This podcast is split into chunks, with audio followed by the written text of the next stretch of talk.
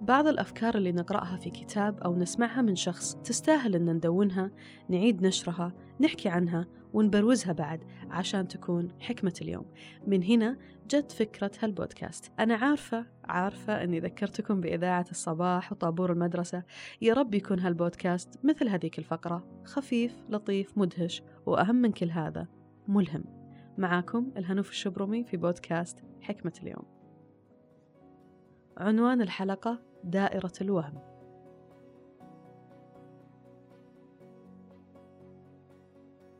فكر معلم فنون بإجراء مسابقة بين طلابه. قسم الطلاب لمجموعتين. طلب من المجموعة الأولى ينتجون أكبر قدر ممكن من الأواني الخزفية في وقت محدد. في نفس الوقت طلب من المجموعة الثانية أنهم ينتجون قطع خزفية مثالية. ما يهم كم عددها أهم شيء تكون perfection.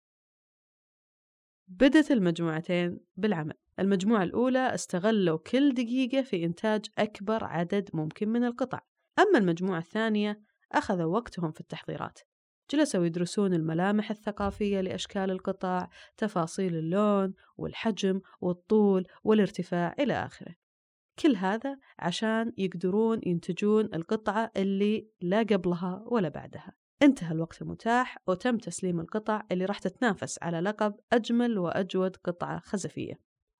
من تتوقع الفريق اللي فاز؟ خذ لك ثانيتين وفكر. الفريق الثاني؟ يؤسفني أقول لك خطأ. تخيل أن اللي كانت قطعها الخزفية أجمل وأجود هو الفريق الأول حرصهم على إنتاج أكبر عدد من القطع خلاهم يتداركون أخطائهم مرة بعد مرة يتعلمون بالممارسة وبالتالي كانت قطعهم الأخيرة بجودة عالية جدا قدرت تنافس وتكسب الرهان يعني هل الكم أهم من الكيف يا هنوف ولا الكيف أهم من الكم؟ بالرغم من أن في مثل إنجليزي معروف يقول quality over quantity إلا أن في الواقع العلاقة بين الكيف والكم علاقة جدلية من قديم الزمان. ويظهر لي أن أهمية كل منهما تختلف حسب الحالة حسب الموقف حسب النتيجة المطلوبة. بس مو هنا المشكلة. المشكلة إذا الكيف كان عائق أمام الكم عائق أمامك. إذا كان هدفك المثالي يلمع مثل السراب قدام عيونك وأنت في كل محاولة وصول تحس إنه أقرب بس ما يطلع أقرب. تمشي في خط تظن إنه خط مستقيم لكنه في الحقيقة دائرة ترجعك لنفس المكان في كل محاولة. دائرة محبطة ما لها نهاية دائرة من الوهم وهم المثالية. كيف تعرف إذا كان عندك نزعة نحو الكمال الوهمي المثالية؟ اسمع الحالات التالية وشوف تنطبق عليك أو لا. إذا كنت تشوف النتائج يا أسود يا أبيض يا نجاح معتبر أو فشل كلي. إذا حصل وتجنبت تجربة أو وظيفة بسبب أنك شاك في قدرتك على إنجازها بالشكل المثالي. إذا فضلت أنك تترك عمل معين عشان إنتاجيتك انخفضت لأي سبب كان. إذا كانت الأخطاء عندك تعتبر كارثة. إذا كانت نقطة الحبر السوداء اللي طاحت بالغلط على الصفحة تخليك تشق الصفحة فأهلا بك في عالم الأشخاص المثاليين.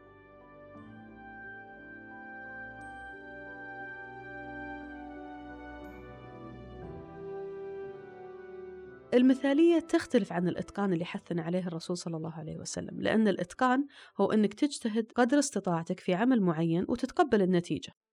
أما المثالية فهي عدم تقبل النقص الوارد أو الخطأ غير المقصود حتى بعد بذل كل الجهود الممكنة.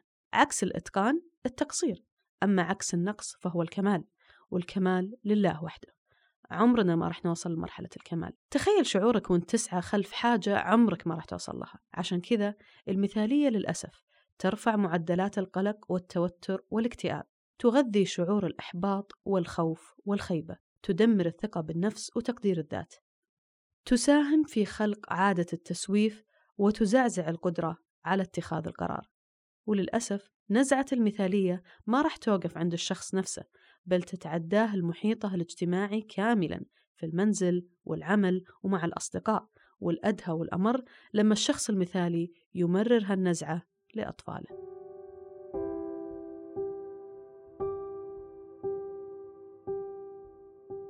طيب كيف تسيطر على هالنزعة وتعالج المثالية؟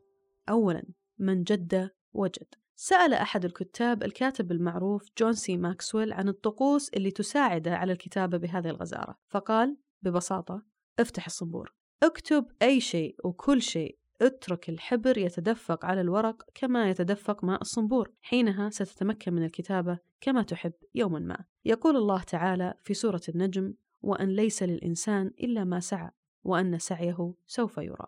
الشخص المثالي ما يقدر يسعى. ليه؟ لأنه يخاف يبدأ. تمر أيام حياته قدام عيونه وينتظر اليوم المثالي اللي ما راح يجي أبدا. الحقيقة اللي أخذت مني سنوات عشان أستوعبها ما في يوم مثالي. ولا ظروف مثالية ولا وقت مثالي. كل الأشخاص اللي بدأوا بالفعل بدأوا بإمكانيات محدودة وظروف قد تكون متوترة. لكن تعلموا من أخطائهم تطوروا مع الوقت تحسنت ظروفهم كبروا ونجحوا. وهذا يؤكد المثل اللي يقول progress over perfection. الخطوة اللي تتقدم فيها لحلمك بتقربك منه. بينما لو تقعد عمرك كله تحاول تعيد تشكيل مهاراتك وإمكانياتك وظروفك عشان توصل للحلم اللي تبيه راح تبقى طول عمرك محلك سر. ثانيا شارة النهاية.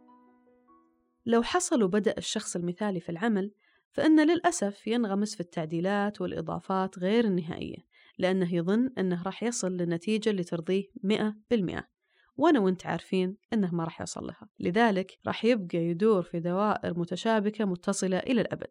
يقول جون لاستر المخرج والمنتج المعروف في شركة بيكسار اللي اشتهرت بإصدار أفضل الأفلام الكرتونية We don't finish our films it just get released فإذا كنت تعرف أنك شخص مثالي ضروري تحط لنفسك موعد محدد وثابت لتسليم العمل بشرط أنك تلتزم فيه حتى لو كنت تظن أنك ما أنجزت من العمل إلا 50% صدقني ال 50% حقتك 90% عند باقي الناس. يقول الرسول صلى الله عليه وسلم سددوا وقاربوا. معنى سددوا وقاربوا يعني اسعوا في طلب السداد وهو الصواب واعملوا به وإذا عجزتم عنه فقاربوه أي اقتربوا منه. وبكذا لا إفراط ولا تفريط. يميل الأشخاص المثاليين لوضع أهداف كبيرة جدا تلائم نظرتهم المثالية للحياة وإذا عجزوا عن تحقيقها بشكل مثالي أحبطوا وتخلوا عن سعيهم. قد تكون بداية العام الجديد فرصة ممتازة عشان أذكركم وأذكر نفسي بعدم المبالغة في وضع الأهداف وتقسيم الأهداف الكبيرة لأهداف صغيرة سهلة الهضم وتقبل المعيقات والظروف اللي ممكن ببساطة تحول بينك وبين أهدافك. ولنا في أهداف 2020 خير مثال.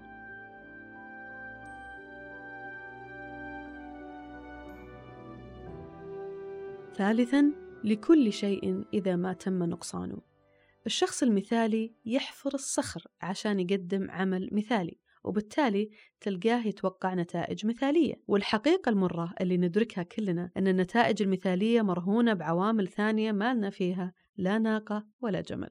فإيش الحل؟ الحل أننا بعد ما نجتهد نتقبل النتيجة أيا كانت. يقول غاندي لا يمكننا التحكم بالنتائج نستطيع فقط أن نسعى جاهدين. المثاليين يرفضون النقص.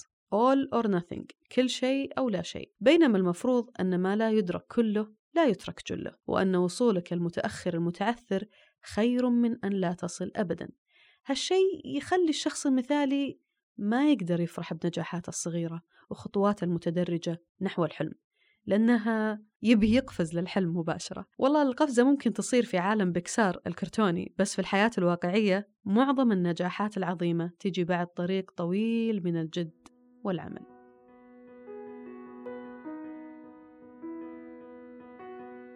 رابعا وأخيرا خارج نطاق الدائرة. الحس النقدي عند الأشخاص المثاليين عالي جدا وهالشيء خانق ومزعج ومتعب للي حولهم.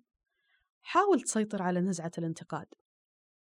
حاول تركز على الجوانب الإيجابية وتهمل عن قصد الجوانب السلبية. اكبح الشعور القوي اللي يدفعك لانتقاد كل شيء حولك واستبدله بالتعاطف. تعاطف مع شريك حياتك زملائك أصحابك أطفالك وأهم من كل هذا تعاطف مع نفسك. التمس لها العذر كن صديقها الأفضل لا تقارنها بأحد ولا تحملها فوق طاقتها. للأسف الصور اللي نتعرض لها يوميا في ال social media تغذي النزعة المثالية بشكل كبير لأنها في الغالب تعرض لك الجانب المثالي فقط من الحياة. يقول لويز ماركي البحث عن الكمال هو أكثر الأمراض المؤذية التي أصابت الإنسان الحديث.